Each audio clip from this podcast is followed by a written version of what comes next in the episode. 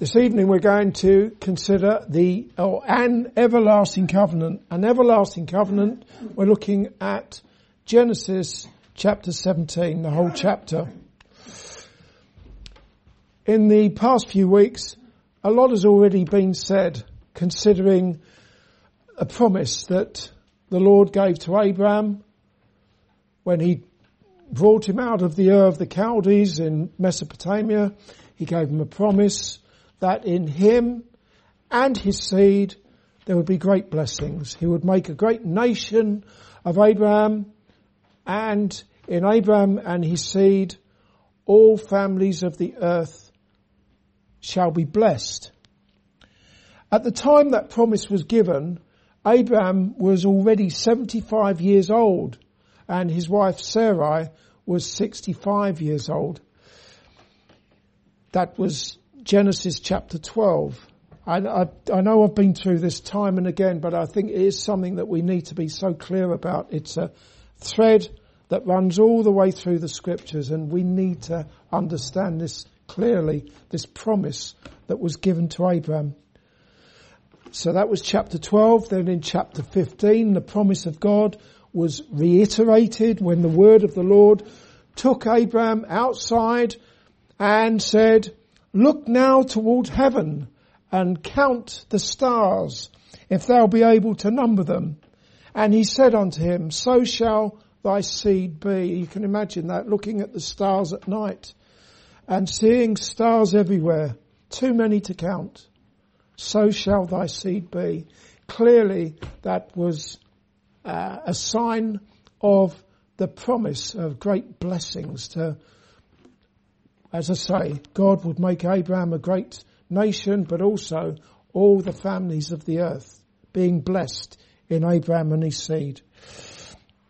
In that chapter, chapter 15, the Lord explained to Abraham that after four, 400 years of affliction in a strange land, his seed would come out with great riches and take possession of the promised land of Canaan in the first instance, that promise was fulfilled with the Israelites being brought out of their afflictions in Egypt.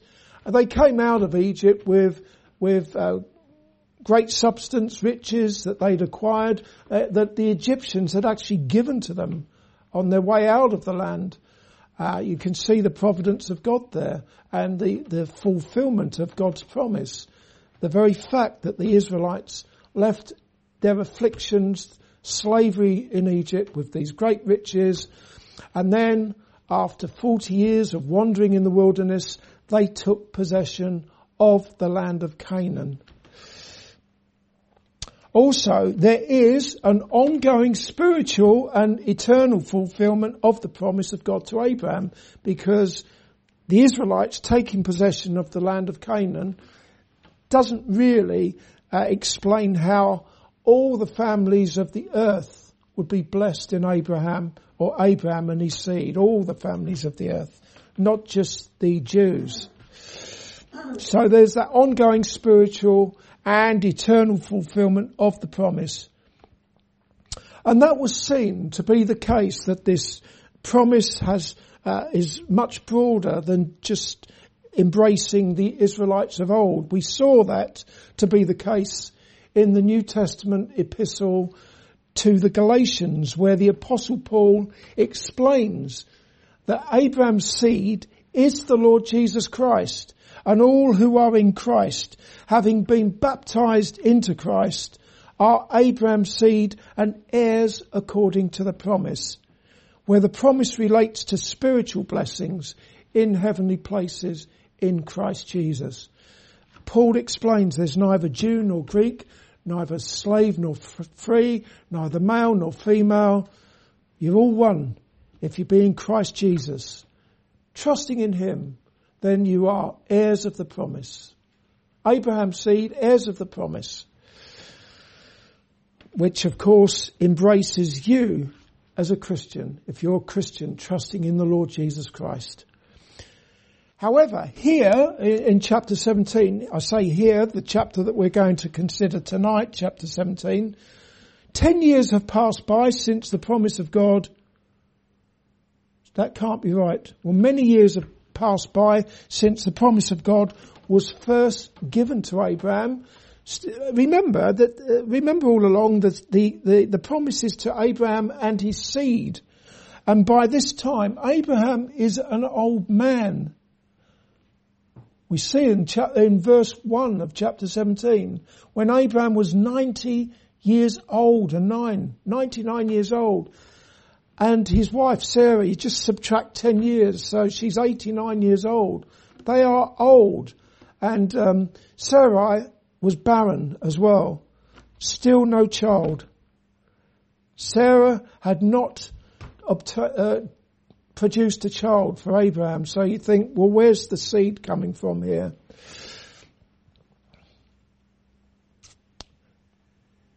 It was seen in chapter 16, we'll go back one chapter, it was seen in chapter 16 last week that Abraham and his wife Sarai, they took matters into their own hands, with Abraham going in unto Sarai's slave girl Hagar, who bore him a son called Ishmael. With that in mind, we shall see in chapter 17 more details concerning the promise of the Lord to Abraham. But at the moment, what we have, the situation we have is Abraham and Sarai and they've got a son, most certainly, but the thing is the son, Ishmael, he is from Hagar, the, the slave girl. She was the slave girl of Sarai. So first of all, Almighty God's covenant with Abraham. This is uh, where we, the covenant is brought to us in terms of it being a covenant. Where a covenant is an alliance with pledges being made. And God is the one who makes the pledges. Certainly not man. Back in chapter 9, the Lord made a covenant with Noah and with his seed after him and with every living creature. In the covenant that God made in Noah's time, he said, neither shall all flesh be cut off any more by the waters of a flood, neither shall there any more be a flood to destroy the earth. And God attached his solemn pledge to Noah and his seed and to all creatures of the earth. He attached to that pledge a sign a visible sign. And what was that sign that God attached to that promise that he made to Noah? We look, we see it in the sky, a rainbow. So when you see the sign, you're reminded that God will never again destroy the earth with a flood.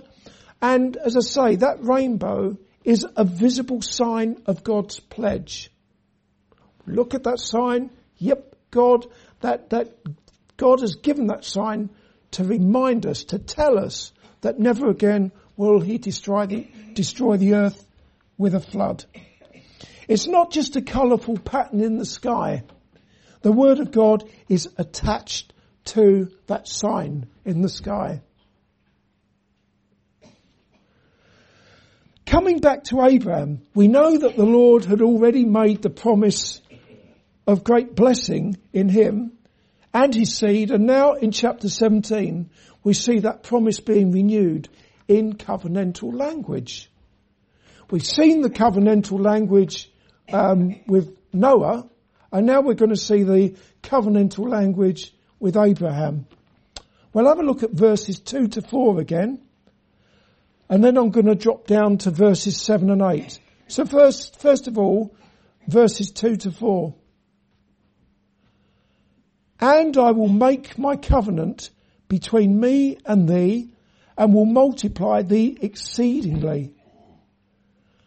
And Abraham fell on his face and God talked with him saying, as for me, behold, my covenant is with thee and thou shalt be a father of many nations. So that's verses two and to four.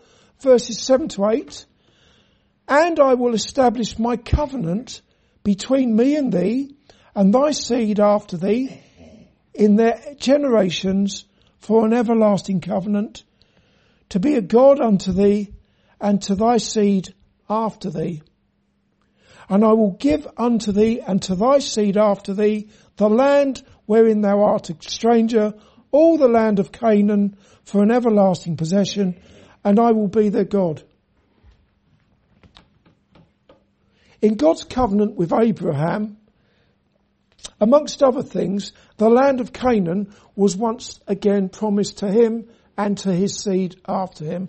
We've seen this in chapter 12, chapter 15.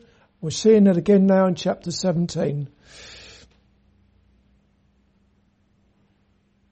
Also, Abram's name was changed to Abraham, which means father of a multitude. That makes sense, doesn't it? Father of a multitude when you consider that the blessings were far reaching. And Almighty God required Abraham and all the males of his house, even those who were not his physical descendants, to be circumcised in the flesh. That divinely instituted practice continued over the centuries. It wasn't just the, in the immediate future. Even the Lord Jesus Christ as a physical descendant of Abraham. 1900 years after Abraham was given this promise, or thereabouts, 1900 years when the Lord Jesus Christ was born of a virgin, what happened to him? On the, uh, on the, when eight days were accomplished, he was circumcised in the flesh, according to what God had instituted.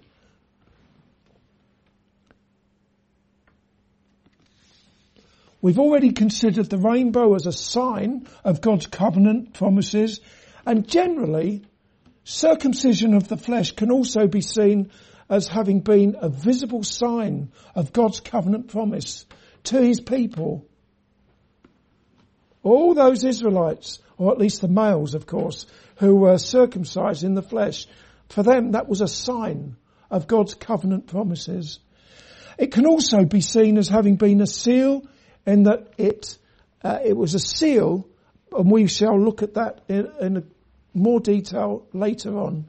A seal in that it stamped and certified what God had promised. However, God required obedience from all his covenant people, all who had received the sign of circumcision. However, the Bible teaches very plainly that obedience was not forthcoming from the Israelites of old. Although God had made a covenant with them with these pledges, giving them the land of Canaan, and he required obedience, they were far from obedient. They forsook the Almighty God and they, and they made for themselves their own gods, which they worshipped. They were idolaters, in other words. They did not keep God's covenant. However, as has already been pointed out and considered, there has always been an ongoing fulfillment of the promise that God made to Abraham, an ongoing promise, ongoing spiritual fulfillment that embraces all nations that the apostle Paul spoke about in his epistle to the Galatians. For those who are in Christ Jesus baptized in him, trusting in him, they are Abraham's seed and heirs of the promise. We're going to be considering that in more detail very shortly. But next, what I want to consider with you is that Sarai's name was changed to Sarah, looking at verses 15 through to 19. And God said unto Abraham, As for Sarai, thy wife, Thou shalt not call her name Sarai, but Sarah shall her name be. And I will bless her and give thee a son also of her. Yea, I will bless her and she shall be a mother of nations. Kings of people shall be of her. Then Abraham fell upon his face and laughed and said in his heart, shall a child be born unto him that is an hundred years old? And shall Sarah that is ninety years old bear? And Abraham said unto God, Oh, that Ishmael might live before thee. And God said, Sarah thy wife shall bear thee a son indeed, and thou shalt call his name Isaac. and I will establish my covenant with him for an everlasting covenant and with his seed after him. Sarai's name was changed to Sarah, meaning princess. And in accordance with God's purpose, he would bless her and she would be celebrated as a princess and as a mother of nations. For 89 year old Sarah to become a mother of nations, she would, she would of course have to conceive and bring forth a child, as we, as I've already said. Her husband's response to that can be very clearly seen in verse 17, where Abraham fell upon his face and laughed and said in his heart, shall a child be born unto him that is an hundred years old and shall Sarah that is ninety years old bear? And then in the next verse, Abraham said to the Lord, Oh, that Ishmael might live before thee. When you look at verses 17 and 18, you might well wonder if Abraham fell upon his face and laughed as he proposed that his son by Sarah's handmaid or slave girl, Hagar, Ishmael, he proposed that Ishmael might stand before or live before the Lord and is it that he didn't believe? He didn't really believe that his elderly princess, who was barren, would ever be able to give birth to a child in order to become a mother of nations. Is that what was going on there? That would of course be a very serious matter indeed if Abraham did not believe the Lord. Because the Lord has said something to him there, and if Abraham did not believe, that would not be good, would it? Especially when you remember that Abraham is the father of the faithful, all those who believe. Do we have unbelief in these verses?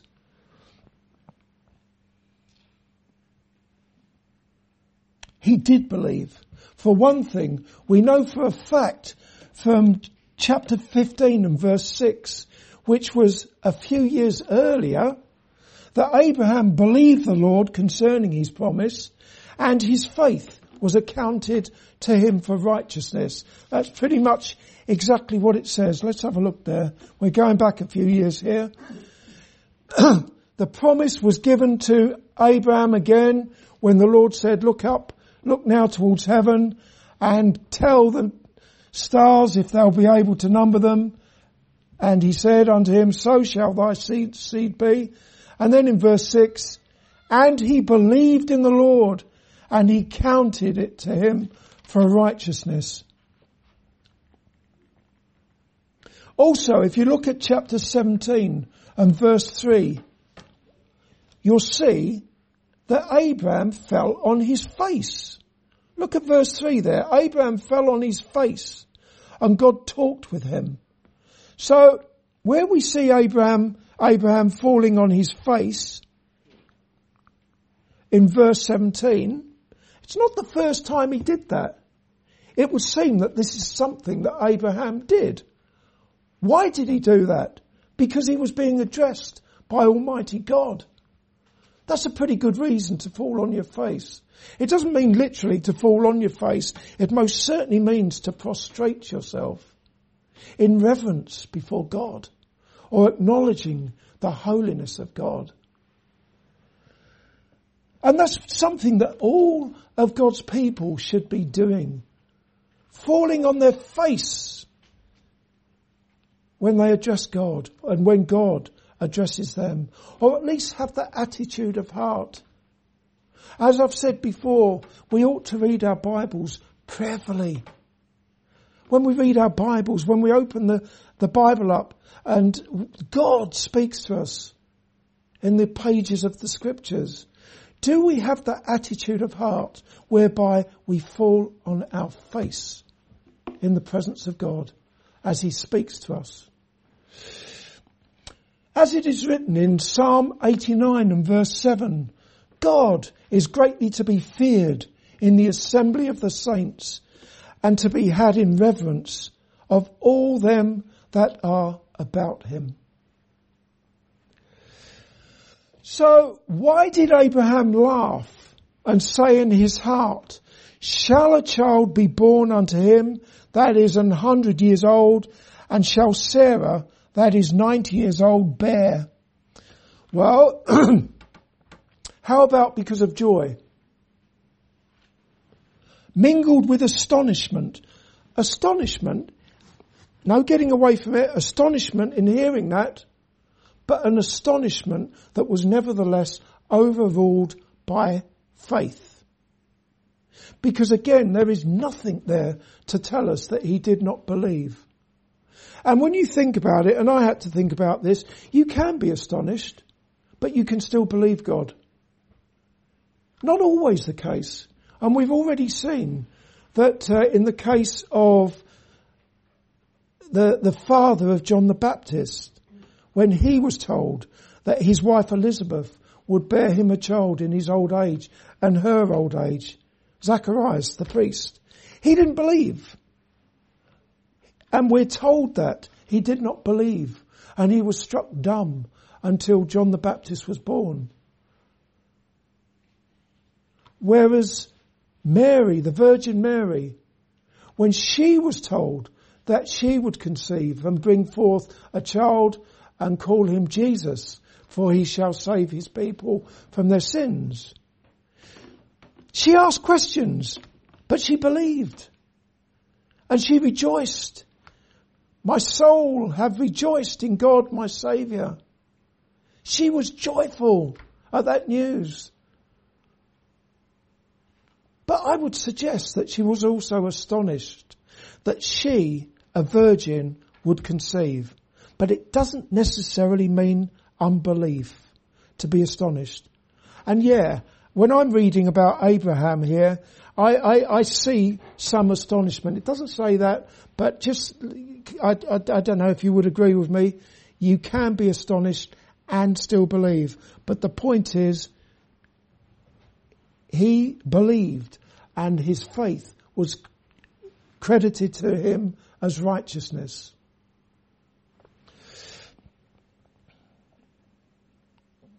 As for Abraham proposing Ishmael to be his son, to live before the Lord, that was an interesting turn of events when you consider when Hagar, the, the maid, the, the handmaid of Sarah, was pregnant with Ishmael and things didn't go too well.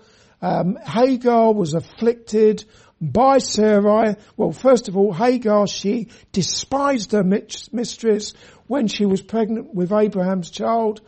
She despised Sarah. Sarah, for her part, she afflicted Hagar. And Abraham, all he could say to Sarah is, do with her whatever you wish. Do with her what you want.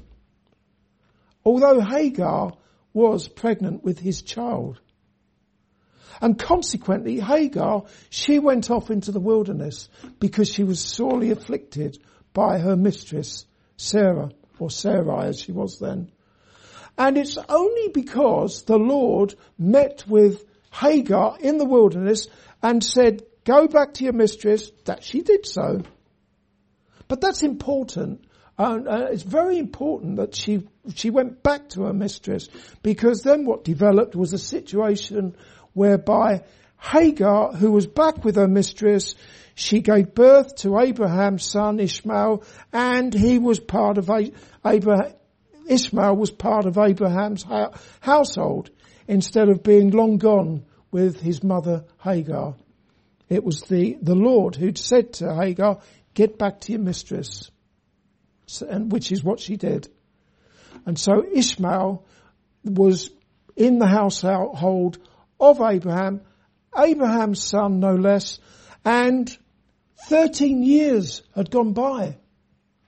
And no longer was Abraham saying, do, as, do with her as you wish to his wife Sarai.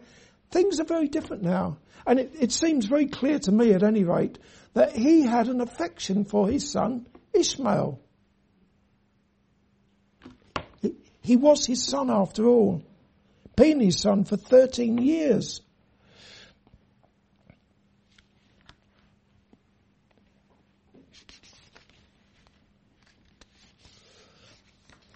In verse 19, the Lord made it very clear to Abraham that he would not establish his covenant with Ishmael, but with a son brought forth by Sarah, and his name would be called Isaac. Isaac means laughter. Presumably, that name commemorates the fact that Abraham, when he fell down, he laughed when he was told that his wife Sarah would be a mother of nations. But if we allow scripture to interpret scripture, you don't have to, uh, you don't have to agree with what I'm saying and, and the way I'm reading into this. If we allow scripture to interpret scripture, we can see that Abraham's faith in the word of God was never in question. Despite his laughter and despite him proposing his son Ishmael for the establishment of God's covenant. So you don't have to listen to what I think about all of this.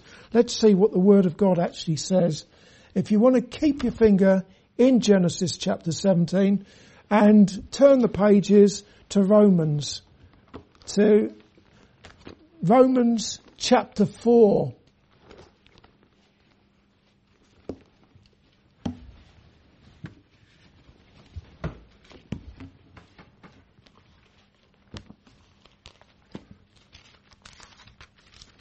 Okay.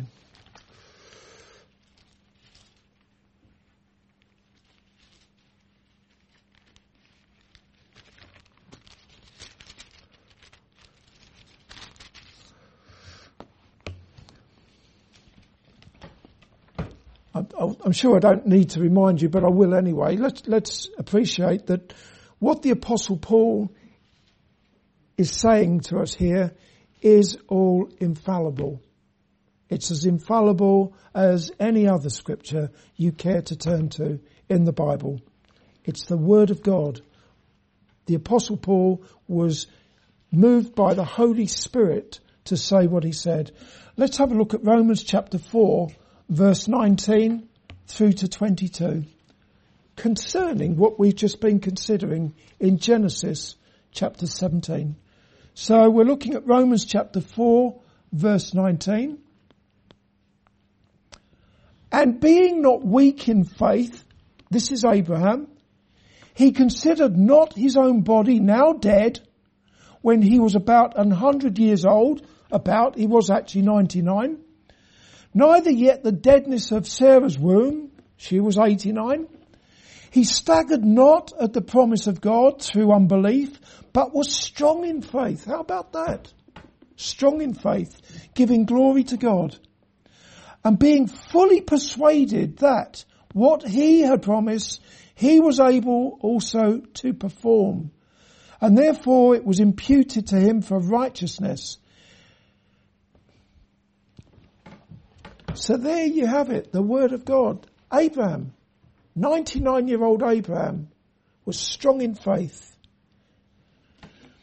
Coming back to Genesis chapter 17, even though the promise to Abraham of great blessings would not come through his son Ishmael, the Lord graciously reassured Abraham concerning Ishmael. I've already said clearly after 13 years, he loved his son just like any father would love his son. And look at verses 20. The Lord knew his, obviously the Lord knew Abraham's concern for his son Ishmael the Lord has just told Abraham that the, the promise is not going to come through Ishmael, it's going to come through Isaac when he's born. But look at verses 20 and 21. And as for, as for Ishmael, I have heard thee, behold, I have blessed him and will make him fruitful and will multiply him exceedingly. Twelve princes shall he beget and I will make him a great nation. But my covenant will I establish with Isaac, which Sarah shall bear unto thee at this set time in the next year.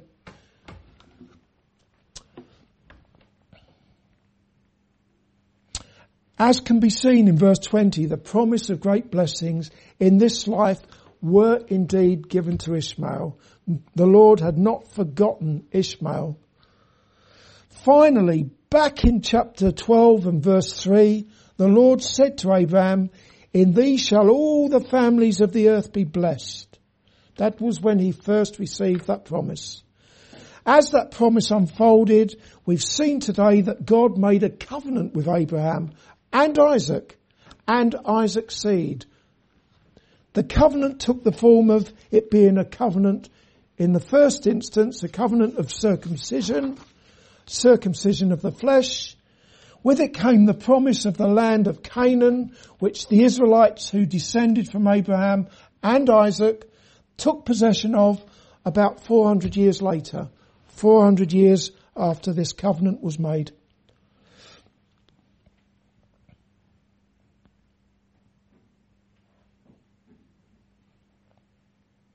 Last but certainly not least, it is an everlasting covenant, and this is where our ears should really prick up, because this concerns us directly now.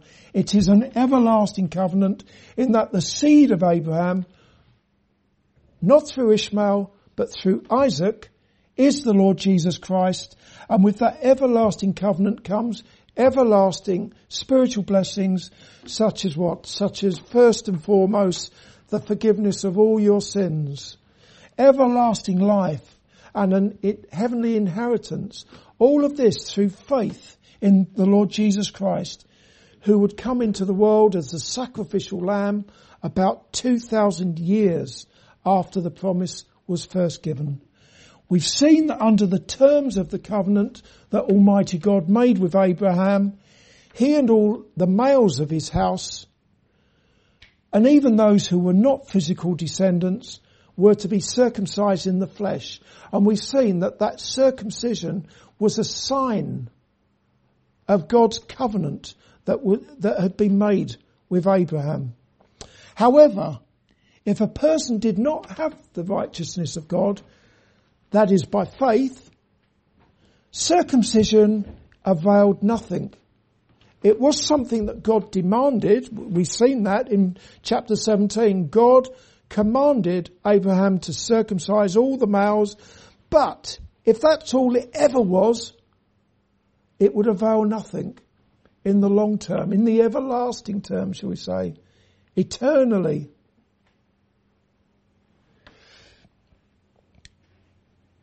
But where there, is, where there was or is a genuine faith in God, circumcision was a sign and a seal of the righteousness of God that is by faith, as was the case with Abraham. Not just a sign, a sign and a seal of the righteousness of faith. Faith that Abraham already had years before his circumcision of the flesh. And so that's when he finally was circumcised in his flesh, it was a sign of God's covenant promises and it was a seal of the righteousness of God. What do I mean by that? It stamped and it certified the fact that Abraham was justified through faith. And all of that happened, that being justified by faith was 14 years before he was circumcised in the flesh. What that means is 14 years earlier when he first believed the promises of God, he was actually circumcised. Not in the flesh, but in his heart. That was explained by the apostle Paul. Back to the apostle Paul again, I can read this one to you. Chapter 4 verses 11 through to 13. Paul who said, and he, that's Abraham, received the sign of circumcision. There's the sign. It's a sign of God's covenant. And a, a seal, a seal of the righteousness of the faith, which he had, yet being uncircumcised. A seal, as I've already said, it, it, it stamped and certified the righteousness that Abraham already had for the past um, 14 years that he might be the father of all them that believe, though they be not circumcised. That righteousness might be imputed unto them also. And the father of circumcision to them who are not of the circumcision only, but who also walk in the steps of faith of our father Abraham, which he had being yet uncircumcised. Talking about us now, Gentile believers. For the promise that he should be the heir of the world was not to Abraham or to his seed through the law, but through the righteousness of faith. I'll unpack that a little bit for you. Although there were others who, like Abraham, received the sign of circumcision, I'm talking about in the flesh,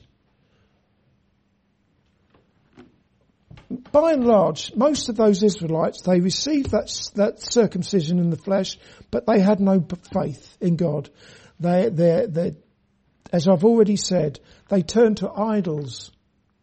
During that 40 years in the wilderness, all but two of the generation of Israelites who were um, brought out of of uh, their afflictions in Egypt. They, their carcasses fell in the wilderness because of their unbelief, because of their idolatry.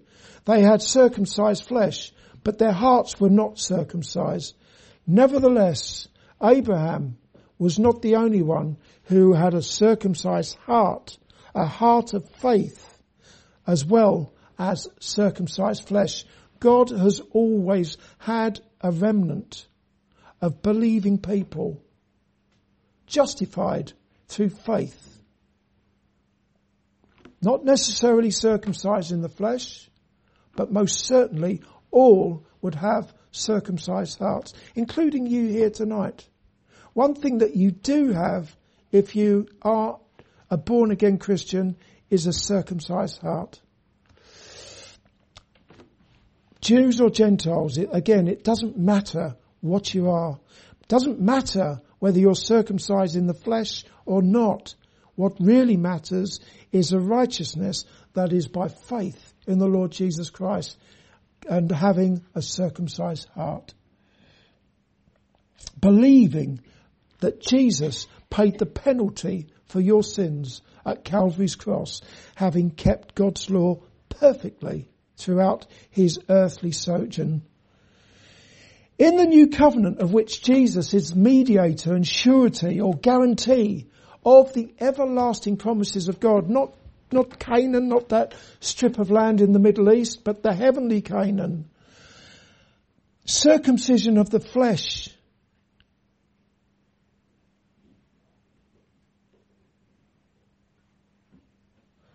circumcision of the flesh as a sign and a seal whereby the Lord stamps and certifies his covenant promises. It's been replaced. We don't have it anymore.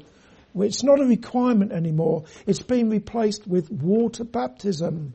I'm back on that subject again. Water baptism, which the Son of God has graciously given to his church. Let me just read to you question 69 of the Heidelberg Catechism. It asks, how is it signified and sealed? There you go, the sign and the seal again. How is it signified and sealed to you in holy baptism that you have part in the one sacrifice of Christ on the cross? The answer given is, thus that Christ instituted this outward washing with water and joined it therewith his promise that I am washed with his blood and spirit from the pollution of my soul. That is from all my sins, as certainly as I am washed outwardly with water, whereby commonly the filthiness of the body is taken away. This, this is nothing new. That basically what I'm saying is, if you're a Christian, most certainly you have a circumcised heart. But in a sense, the circumcision of the flesh that was, has now been replaced with water baptism. And that in itself should tell you that it's more than something we do. Why, why do we do it? Because we've got Baptist written on our church. Grace Baptist Church. Much more going on here. It's a sign and it's a seal. In other words, it stamps and certifies God's covenant promises to you. You who believe in His Son, the Lord Jesus Christ. Given that to the church. And what a blessing that is and a means of grace. Tremendous means of grace. Therefore, as we finish, repent, trust in the seed of Abraham, the Lord Jesus Christ, as your saviour from sin, and receive the righteousness of God that is through faith in him. Amen.